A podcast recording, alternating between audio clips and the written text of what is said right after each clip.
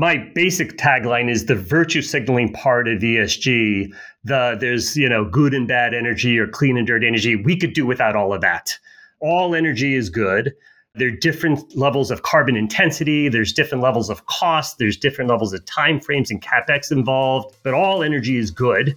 We just need to figure out how to motivate less carbon intensive, less environmentally damaging forms of energy over time while we're trying to be affordable, reliable, and secure.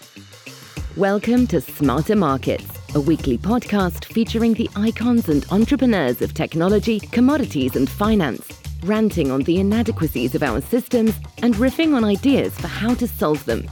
Together, we examine the questions Are we facing a crisis of information or a crisis of trust? And will building smarter markets be the antidote? Welcome back to a new year on Smarter Markets. I'm Dave Greely, Chief Economist at Abaxx Technologies. Our guest today is Arjun Murti, the former head of equity research on the energy sector at Goldman Sachs and the publisher of Super Spiked on Substack. We'll be discussing some of the big issues facing energy investors in 2023. Hello, Arjun. Welcome back to Smarter Markets. Dave, it's great to be here. Thank you for having me again. Absolutely. So glad to start the new year 2023 with you. And I really enjoyed reading your first super spiked article of the year this week. And you caught my attention with your statement that we are entering what you said is, unfortunately, what you will expect to be year three of the messy energy transition quagmire. And I wanted to start off today by asking you, you know, what do you mean by that? You know, Dave, it's it's been quite a period here for energy markets, and I think why year three and why do we? So we're in an environment where you look at traditional energy, which is still the overwhelming energy of the world, at least eighty percent of our primary energy, and we're out of essentially everything: spare capacity in OPEC, inventories, natural gas deliverable capacity, what have you. Despite what are now two years of better returns on capital and much higher prices you still have this confluence of everybody traditional investors, new investors, climate oriented people, the executive themselves saying, we don't want to spend on the old stuff, but it's 80% of our energy mix. There seems to be a notion that either because profitability was poor, so we don't trust the companies, or we're concerned or think that various climate solutions are going to result in a big shift in a short period of time of how we demand energy. You're just not seeing the spending. And so long as that is the case, I think we're going to be in a, a pretty challenged environment. It's it's not a knock necessarily on the new stuff. I think it's more recognizing the stuff doesn't happen quickly. If you want to switch to more fuel efficient vehicles, if you want to switch to EVs, if you want to have different forms of power generation or what have you, all these things take time measured in multiple, multiple, multiple decades.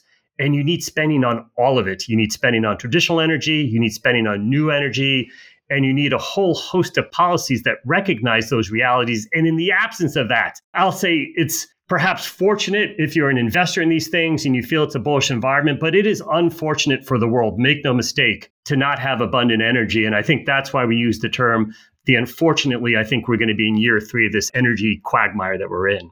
Yeah, and I wanted to dig into this reluctance to invest that you brought up because it seems to be so central.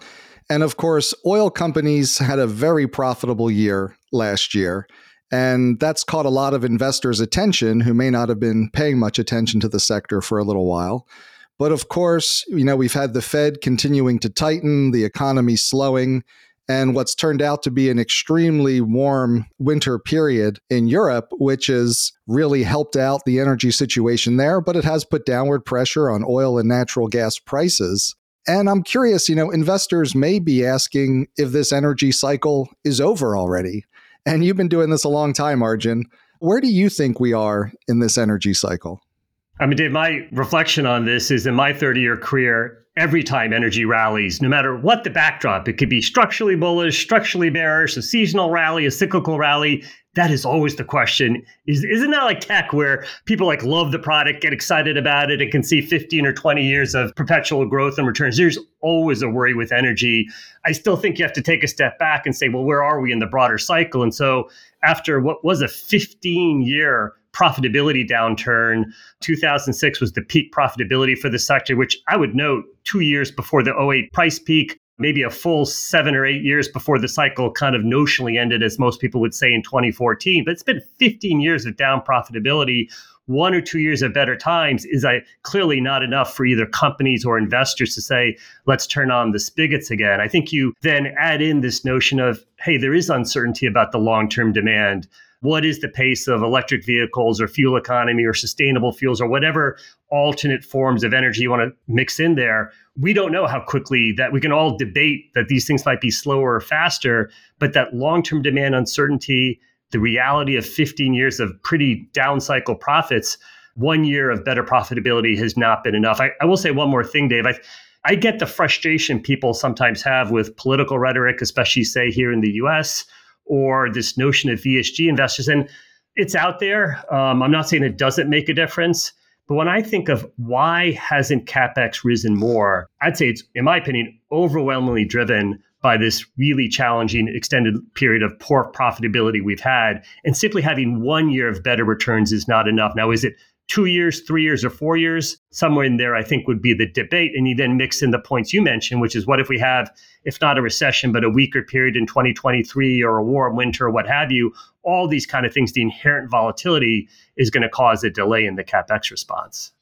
Yeah, I wanted to ask you that point because I really like the way that you've been characterizing the recent cycle of being a, I think you call a super vol cycle as opposed to a super spike cycle because I think it's important in that you know you kind of see this underinvestment, lack of capacity, low inventory, and demand can fluctuate. You can have a warm winter, you can have a cold winter, you can have demand get destroyed and that being prices down, but until you get that investment, you don't keep prices lower and more stable over the long term.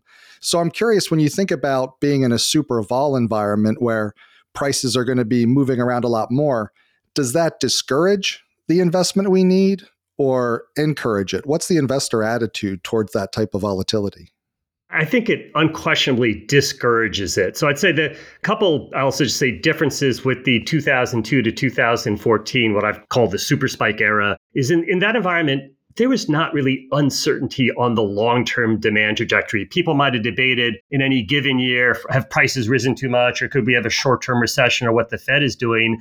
But that basic relationship of population growth, economic growth leads to oil and gas demand growth. There was no questioning of that. And I, while I think the extreme questioning we're having right now is overdone, I, for one, think natural gas grows as long as one can see 20, you know, at least the next three decades. And, and that's maybe as far out as anyone can go. But even oil demand, I think is going to be very hard to kill oil demand. But while saying that, there's no question there is more of an uncertainty this go round than there was last time. We had China join the WTO, and while no one knew exactly at the moment they joined that it would lead to such an emerging market boom, as that boom progressed, you know, Goldman came out with the BRICS call, our friend Jim O'Neill, and yet a host of people say this is a really good economic event. No one is saying that now, right? So we're in this kind of really unique environment where you don't have spending for all the reasons we've articulated, but we also don't have that booming economic growth environment. So I think you'll keep butting up against demand destruction pricing, quote unquote. It's not a specific number. It can be different products at different times. So it was as you know, Dave, last summer, five to six hundred dollars per barrel equivalent natural gas prices in Europe. It might be diesel prices, it might be gasoline prices another time. We sometimes simplify that total oil price, but it's not hundred dollars a barrel or two hundred or any specific number. It's going to vary. But when you hit that price, whatever it is, in whatever commodity it is, it then causes a period of economic weakness. You know, and without that sort of underlying again in the past booming emerging market growth that drove us 20 years ago without that type of backdrop i think you're going to whip around from these much more bullish environments to also an environment where you back off none of which is going to motivate new supply growth which is what is needed both traditional supply and new supply to get out of this quagmire as i'm calling it yeah, that's a really interesting distinction between back when you had a secular support for demand in China and the BRICS versus now, where we have this messy energy transition where it's more of like a secular move away from fossil fuels and oil and gas. But as you said, that move isn't going to be quick and it's not going to be easy. And I think there's a wider and wider recognition that the, that energy transition is going to take some time before we can move to widespread electrification powered by low carbon renewables. And I wanted to get your thoughts on how should investors be thinking about that secular impact of the energy transition on the traditional energy industry, the oil and gas industry?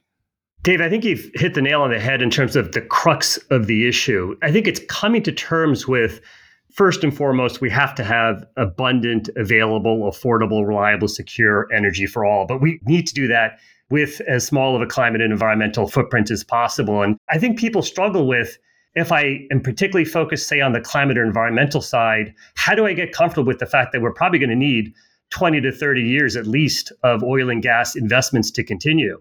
We're going to need new pipelines. We're going to need new LNG facilities. And how do you do that in a way where you're still lowering the carbon intensity? In the case of natural gas, I would say de facto eliminating or at least near zero methane, I think is the right phrasing type emissions. How do you do that in as responsible a manner as possible? And you're going to have to wrap your arms around the idea that these things are not quick and easy. I think one of the big things we're going to learn in 2023 is the hockey stick EV growth forecasts are going to prove challenging. I am personally an EV bull, meaning I think EV sales are going to grow every year. I've driven happily an electric vehicle for the last seven years and will personally have no intention of ever buying an ICE vehicle again. But as I've said before, I'm also very fortunate to have had a career on Wall Street. I live in a suburban single family home with a heated garage that makes owning that Tesla both affordable for me and manageable in terms of uh, being able to charge at home and these kind of things. And so the you get into things like cobalt, you get into things like lithium, you get into all the sort of metals and mining that Robert Friedland and you and Josh have talked about in prior podcasts. These are all huge issues, and they're, they're solvable but they're not solvable in five years or 10 years. They're solvable in multiple decades. You know, so the idea that we're going to have these hockey stick EV growth forecasts, I push back hard. And I think some of the correction we're seeing in Tesla stock is an example. Some of a short term kind of thing with higher Fed rates. But I think a larger part of it is going to be the idea that yes, their sales may still grow, but the idea that it's going to lead to some major displacement of oil demand within 10 or 15 years, I think that's the part we're going to get some pragmatism on. And pragmatism would be the, the word of the year. I would hope that from both investors, from policymakers, and from just general people, we'll see more of that in 2023. Yeah, and I wanted to talk to you a bit about that pragmatism on the government side, because we really can't talk about the energy transition without talking about the influence of government policy. And, you know, we've seen a lot of new policy coming out of Europe, coming out of the US. And I was curious, where do you think we are currently in terms of the government's attitude and policy towards the energy industry? Well, I'll caveat this by saying we're starting from a really low bar in terms of basic understanding of energy and, frankly, any sense of pragmatism from anybody. So, someone like myself might find it easy to pick on what we would call progressive Democrats in here. But the sort of the opposite side, where we're getting from Republicans, we actually need ideas. We don't just need let's mock solar and wind and make fun of it. Let's actually, what are the ideas that, if you want to have, say, call it conservative climate principles, what are they? who articulates these? Why don't we hear anything about it? So I'd say all sides, or at least in this case, both sides in the US context, are kind of to blame for what I think is really poor narrative in and around energy. I mean, so again, the goals are simple. We need affordable, reliable, secure energy with as small of an environmental and climate footprint as possible. And where I gain some optimism, I'll just have to be conscious of Chatham House rules from some of the meetings I've been in, is I've seen a shift from folks either in or were recently in or associated with let's just call it the left side of the aisle in the United States, where behind closed doors, you will hear phrases like, well, of course, everyone knows you can't do 100% renewables and you're going to need nuclear power and we're going to need natural gas. I, I say, time out. Hey, if that's so obvious, how about articulating that? Can I vote for you if, if it's such an obvious statement? But of course, the politics keep them from saying that. And in the same time, I have been in meetings with folks, well, let's just say it's right of center affiliated with either Congress or, or maybe folks in and around prior or perhaps future administrations, with also what, what are kind of interesting ideas, again, maybe for more a markets or a conservative oriented side, but you don't hear those expressed as much publicly. So there's a reticence to speak publicly about this. But I do take some comfort that I've been in enough meetings, and it's really been, I'd say, over the last three months or so, that there's just been a noticeable change I hate to say it's towards the middle because that always sounds like compromise. What I'd say is it's away from the extremes towards what I'm going to call what I think are healthier and more realistic solutions with realistic timeframes attached to them as well. But it's that's off a really low bar. I don't want to create a sense of over optimism here. Any signs of progress are good signs. Yeah, and I'd love to follow up with that because, you know, on smarter markets, we're always trying to look at ways to carve out that pragmatic middle ground and find people that are interested in focusing on the problems. So when I hear you mention that there seems to be this shift, however subtle, towards a more reasonable or at least being able to, to have a conversation with one another, I'm curious, like, do you have a sense of what has triggered that? What's led to that movement towards being a little bit more pragmatic? I mean, I think we've come out of our dream world of 14 years of for free money, right? And, and we're seeing kind of the, the downsides of that. And the debate on what is correct Fed policies for, I'm sure, a, a different group of podcast participants than you and I. But that notion of sort of free money, growth to the moon, irrespective of profits. If we're looking at some of the unprofitable tech companies, as they've called, I think the reality of the Russia Ukraine conflict and what that means for energy security. I think the mistakes Europe has made in terms of being overly reliant on Russia in particular, of prematurely retiring nukes. Again, the, the place where I'm least optimistic there's been some policy progress is actually Europe. I'm Dave American as as you are, and, and so clearly have sort of an American's perspective on this, but I still find it shocking that Europe's going through what it's going through. And while I know Germany has talked about delaying the shutdown of some nukes and so forth, there still seems to be a lot of lack of pragmatism there. So I will say in my political commentary, at least based on meetings I have directly attended, I feel more optimistic that, again, relative to a low bar, there's a little bit more progress in the US. I think Europe's going to have to get their arms around where they are today. And some of the things that they're talking about and counting on, I mean, it's great to talk about hydrogen, it's great to talk about a whole sorts of things, but I think you have to be realistic. Are we talking 50 years here? Are you sure you want to count on this for the next five or 10 years? Whatever these various options are, we're going to need a whole bunch of traditional stuff, hopefully done in a more efficient manner, hopefully done with less methane emissions, what have you. I think while we're waiting for the new stuff to start to come, and we're going to also need nuclear to be part of this conversation. Yeah. And when you look at things like, say, US policy in particular, where you see it get, you know, moving from a low bar towards more reasonable. And we've had, of course, the, you know, the Inflation Reduction Act went through, lots of supports for newer forms of energy. If you think about the energy industry broadly, do you see the government at this point in the US as potentially a positive for investing in that sector or more of a risk? You know, Dave, this is where I think folks that are writer center are going to have to figure out what is the role for government. So one can be for limited government. Limited government does not mean no government and anarchy. And things like negative externalities related to the environment, these are things classically that markets, quote unquote, don't solve. So I am someone who is more sympathetic towards let's try and figure out ways for private capital and private enterprise and markets to solve this stuff, but they cannot solve everything. And I think what are the rules that should be in place? What is the areas that we do need government help and support? Things like fuel economy rules. If it is a goal to decrease our dependence on gasoline, it's unclear to me why both Republicans and Democrats in the US context are willing to exempt a whole bunch of heavier, less fuel efficient cars with things like fuel economy. And that, again, that's a way to take a chunk out of oil demand if you really wanted to rather than miss our fuel economy targets by 95%, as has generally been the case over the last 25 years, you get a stricter rules. And that, that's going to require governments to step up there. Things like a price on carbon, as an example. It's either going to be labeled as a tax, and therefore the right of center doesn't like it, or an excuse to allow fossil fuel production, quote unquote, which is why the left doesn't like it. We got bipartisan support to not do anything. That's great. Right. So I think both sides are going to have to figure out what is the role. And so the role might be that if you write a center, we're going to need some amount of rules and regulation on some of this stuff. Methane is a clear and obvious place where if the companies are not going to voluntarily, and I'm talking about all the companies, not just the large ones that I think have made good faith promises, but all the mid and smaller size companies, if they are not going to proactively deal with their methane emissions, then that is some place where you'd say some sort of rule is required. And I think what are the examples of that? Um, I think when you go to the left, the idea that they should just be against every oil and gas pipeline because it's yesterday's issue and we need a future, it's not realistic. You can hate oil companies and gas companies all you want. You can hate fossil fuels all you want. But it must be better that it comes from the US and Canada than from, and again, apologies, Dave, I'll say this as an American, from Russia or Iran, uh, if these are our choices, or at least some of the choices. So, I, no matter how anti fossil fuel you are as environmentalists, I would still think it should be stopped elsewhere before it stopped here. And that these are just two examples or a few examples of where I think both sides need to adjust how they think about things.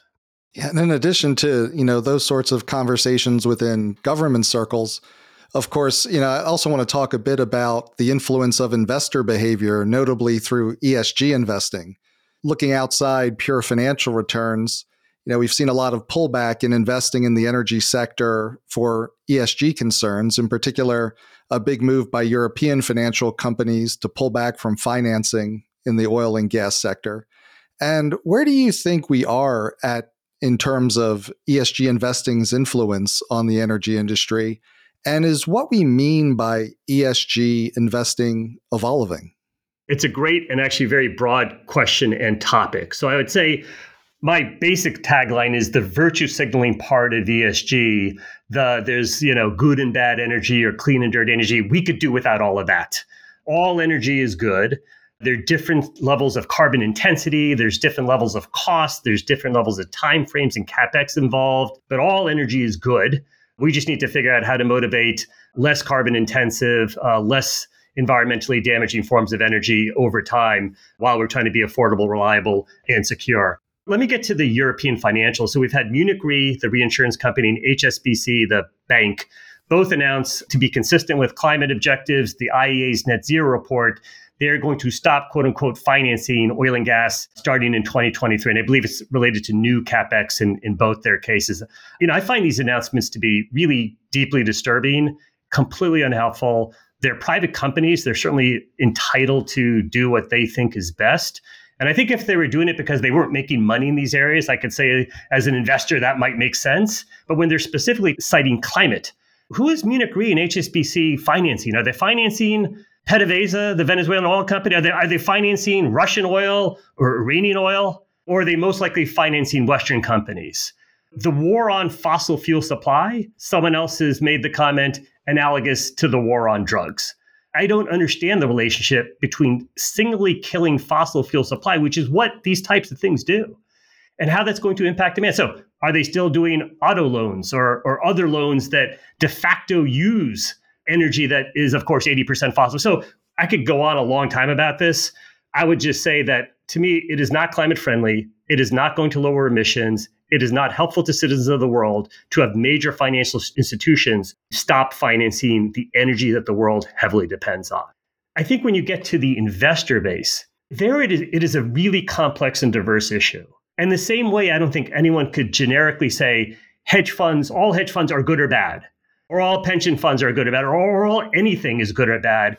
I think that's true for the ESG topic. So no one could dispute that these companies need governance. And that maybe if every company had a well IRR drill baby drill model in the 2015 time period and it didn't work, maybe some diversity of at least thought process might have helped come up with at least one or two different strategies amongst that group of companies. And I think the idea that companies should not adhere to health, safety, and the like, so like the core concepts of ESG, of course, it's needed in, I think, every company. And I think as an investor, you can make an effort to discern that.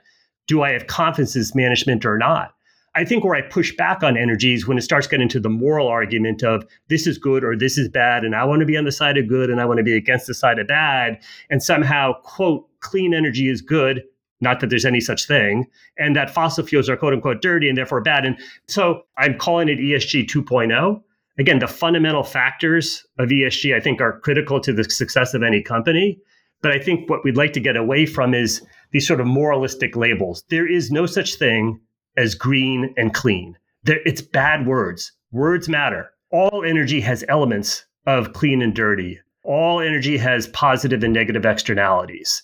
There's no forced labor. I'll try and be somewhat constrained here going on with a lot of traditional oil supply, like you see, for example, in cobalt and other areas. So forced labor um, for the solar panels with the Uyghurs. Like these are the some of the the examples. All energy has its positives and negative externalities, and I think I'd rather switch the the semantics if we could to that type of language. Yeah, and as you talk about, you know, ESG 2.0 and evolving beyond virtue signaling, one thing that I've been waiting to see uh, maybe you can tell me if if we're getting down that path is when do the energy companies be seen and become more allies in the effort instead of being seen as adversaries because when i look at the commodity sector the energy industry one thing that hits you right in the face is just the sheer scale of it the millions and millions of barrels of oil consumed every day, the immense quantities of gas, the megawatts of power. And I don't see how we do something as big as transition off of fossil fuels and into new energy forms without the skills, the talents, the engineering know how, the infrastructure that only exist inside the big energy and mining companies. So I'm curious, like, when do they become seen as a resource and an ally in this transition as opposed to the adversary? I think there's a whole host of things that need to happen. I mean, first and foremost, it's just a fundamental understanding of how basic energy is to everything. You know, I think when people talk about, for example, in tech, the cloud, Uh, if you don't really think about it, it's really just energy powering data servers around the world. And your data is not stored on your local computer, it's stored in these various physical locations, right? The whole world is physical. That I labeled it metaverse meets universe. It was a play on a Babylon Bee joke of a similar title. But the idea that everything in the world is ultimately physical and it ultimately all requires energy. And so I think that, that just sort of basic understanding that energy is absolutely critical. And that's full stop, first stop, the entire point of it. No one at the end of the day actually cares where their energy comes from. They simply care that it is available when they need it. I think the idea then of why do we use energy? Why do we use crude oil? We don't use it because we love crude oil. And most people will say they don't love crude oil based oil and gas companies. It's because it is there, it is available, it is affordable, it is scalable. And again, I think there's a little bit of an idea that somehow it is big oil or someone else holding back a transition. Look, companies are always going to fight for their turf. That's true in every single sector. But I, th- I think the idea of how much different metals do you need to really ramp up battery capacity? Are those going to be affordable for the mass population? Like there's just so many questions on all these different areas of new energy technologies. I think we need to become a lot more realistic about what these timeframes are. When people talk about, as an example, solar being the cheapest form of energy. Well, if we're only counting the variable cost when the sun is shining, which is a zero cost kind of variable cost, then yes, it's the cheapest. But if it's not shining all the time and you need backup or you need storage or you've got other grid investments that you need or that the capacity utilizations are low. So I think folks on that side of the aisle or that side of the argument need to understand nothing is inherently the cheapest. Right. And so there's all of this conversation that just gets muddled into ideology. Well, solar and wind are cheaper, so we should only do that, which is absolutely not true. On the flip side, if you're an oil and gas person, say, well, all the solar and wind is just a bunch of nonsense. That's also not true. And it doesn't mean there's nothing that should be done on, on the traditional side as well. And so, whether it starts with semantics, whether it starts with a basic understanding of energy, you know, I think these are all the steps that are going to have to be taken to get to a healthier conversation going forward. And you have lots of great conversations with all sorts of investors in the energy industry and oil and gas. And I was curious, you know, what do you think that investors are looking for when evaluating investing in the energy industry today? And maybe are there different groups of investors that are looking for different things? I mean, I've, I've always thought it all boils down to profits. So if you make money, people will will come back to your sector. And if you lose money, they're going to avoid you. And I, I've always thought from an investor standpoint, that is the be all and end all. Yes, there's going to be a small group of people on an ideological spectrum who will say, I will not invest in this on some moral grounds, if that's their view, and that that's fine. But I've always thought the thing plaguing traditional energy investing most has been what again was a 15 year profitability downturn and what is now two years of better returns, of which the first year simply kind of got us back to even. And so we've now had one good year of let's just call it above historic normal type profitability levels. And so that has sparked interest in the sector. The traditional energy sector in the US has gone from 2% of the S&P at its October 2020 lows to a little over 5% today. It's it's been a good period at a time that the rest of the market has has faced some challenges. But that's still much a much lower weighting than historically has been. 10 to 15% has been more the traditional energy weighting. So it's still a sign that while investors have come back, they still don't quite trust the companies yet to spend the money wisely. They still don't quite trust what the long term demand outlook may or may not be, and all the volatility points we started with. And so, again, what do investors want? I think they want profits first and foremost. But I think it's reasonable to say, if you're an investor in traditional energy, what is my outlook for oil demand? Like Arjun, you might have the view that fuel economy is disappointing and that EVs are going to take longer because you know it's going to it, we're going to have to mine all these different metals and so forth and it's not going to be as quick and easy as just expanding in the luxury vehicle market as tesla's done that might be my view And someone else might have a different view, say, no, those battery costs are going to continue to come down. We're going to crack the code on cobalt mining and lithium mining, and we're going to have the IRA and permitting reform and all these things.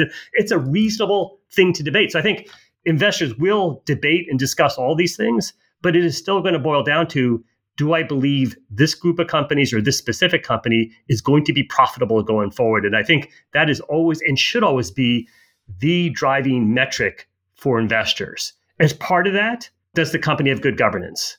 You know, as part of that, do they treat their employees well? If they don't treat their employees well, then do I have to worry that at some point they could have an exodus of high quality employees? And so, like, I think you factor in those ESG factors as you're considering the long term profitability of the company. But I've never thought of it as a separate scorecard or a separate metric. It is ultimately going to be the profits and the sustainability of those profits that matter most. And, and what are some of the things you look for as like a, you know, when you're thinking about is this going to be profitable? Is this company going to be profitable or not? Are there certain uh, things you you look for for your your first pass? I mean, I, I think it's always trying to understand and have a view on what are going to be the future low cost resources. It's it's Lee Raymond's methodology from when his time as Exxon, which was his line was always, I have no idea, we have no idea where oil prices are going to go. We're always going to try invest in the future low cost projects. And that that is that is the trick. You know, I can't say that I personally recognize because I didn't that the Permian Basin which be would be such a sizable resource. So it's not always a question of trying to perfectly guess these things in advance, but as it becomes evident that the Permian Basin is starting to expand, that then may cause you to call into question a deep water explorer as an example. And, and the similar analysis applies to incorporating new energy. Do I think hydrogen or electric vehicles or solar or wind or whatever the various competing things may be, how do I think they're going to stack up? do I run the risk of all these oil fields getting displaced by future opportunities to provide an equivalent energy resource to people? And again, I come out on the side that I think oil and natural gas overall, not in every location, but overall, is going to still be quite competitive. And therefore, that plus what I think will be not as low a cost technology progress in some of the newer areas as I think some people may be forecasting, or at least it's not a straight line down. So, yes, we've made a lot of progress in lowering the cost of batteries that go into electric vehicles, but maybe those costs are starting to level out. Maybe we need next generation battery technology. What's the timing of that? What's the timing of solid state batteries, as an example? Can you really replace cobalt with some other product that then eliminates that cobalt mining issue? These are all huge questions that will play into do I want to invest in oil and gas? Do I want to invest in new stuff? Or some mixture of, of all of the above. But these are all going to be commodities it will always, I think, boil down to the future sizable low cost resources is what you're trying to go after. That's great. Now, I want to pick your mind a little bit more because when we talk about these cycles, you know, cycles can be 10, 15 years, and you put that in the perspective of a person's career in the finance industry you start to realize that when you get these up cycles again often you know there aren't people around who have been used to looking at these sectors that have fallen out of favor. So you know might be a lot of people who know how to evaluate tech companies right now because that's been a pretty profitable thing to do over the past decade but maybe not so much you know evaluating energy companies. And so as people get interested in the space again uh, you know if you have someone who's new to investing in energy companies what would your advice be for how to begin thinking about investing in this space? David, it, it's really been a sea change shift in terms of who has been looking at the traditional energy sector. And even at the start of my career in the early 90s, that was a period where the sector was generally out of favor. And there was the boom in the 70s, the bust in 1986, and I started in 92. But energy, at least at that point in time, was still in the 8 9% of the S&P type range. And so you still had a robust grouping of senior and newer analysts covering the sector. I was a newer analyst at the time. That's not the case today. Again, after a 15 year downturn, which coincided with a 15 year period of free money and growth is all that matters and tech is all that matters and you're down to 2% of the S&P instead of 8% of the S&P there's been a real elimination of i think people who understand energy especially traditional energy and for that matter even newer energies i think all these areas are lacking in just people who, who know about these things you know, one of the reasons I've been able to have any sort of growth in my Substack, which you mentioned, I think has been people are looking for people who've been around the block a few times. And so, you know, Dave, you used to be one of my favorite analysts to follow. And I do hope uh, as part of your Abaxx roles, you will start writing again publicly because the world does need people like you to be sharing their views publicly. I took it upon myself I do this for fun. I do it for networking, but I do do it also in part for educational purposes as well. You know, and so I, I think there's a dearth of people looking at the sector right now. And, and you can start by reading books like the great Dan Yergin and the Prize and so forth to understand the history. I recommend reading Vaclav Smil, the Canadian professor who has had a number of great books in energy. Numbers Don't Lie, Energy and Civilization. And there's a newer book that he's got out as well. There's those types of resources. I think some of the social media, the Twitter, the Substack, there's a lot of great people on these platforms. So while it gets a, a negative connotation, social media for some of the downsides, I think if you learn to harness it, and to eliminate the kind of the negative voices and the people who are just out there to cause trouble and curate who you follow. Try not to make it an echo chamber. There's just a ton of great content today. So I don't think you have to cover the sector for 30 years, but I do recommend going through the history. It is an older industry. It, uh, all of energy is. It's been around for 150 years. And I think people do need to understand these historical lessons. And I always say start with an understanding of the profitability cycles and how they change and what causes them to change and how which resources are in favor and out of favor, how that changes, because it gets to that notion of what is going to be at the low end of the cost curve and how that shifts over time. And you can look at traditional energy newer energy is absolutely part of that mix, I should absolutely be concerned when I look at the outlook for oil demand, or, or, let's just take natural gas demand. There are plenty of ways to do power generation. So if that is going to be a future growth area, in my opinion, then I should be concerned, or not concerned, but at least understanding how can solar and wind undercut that or not.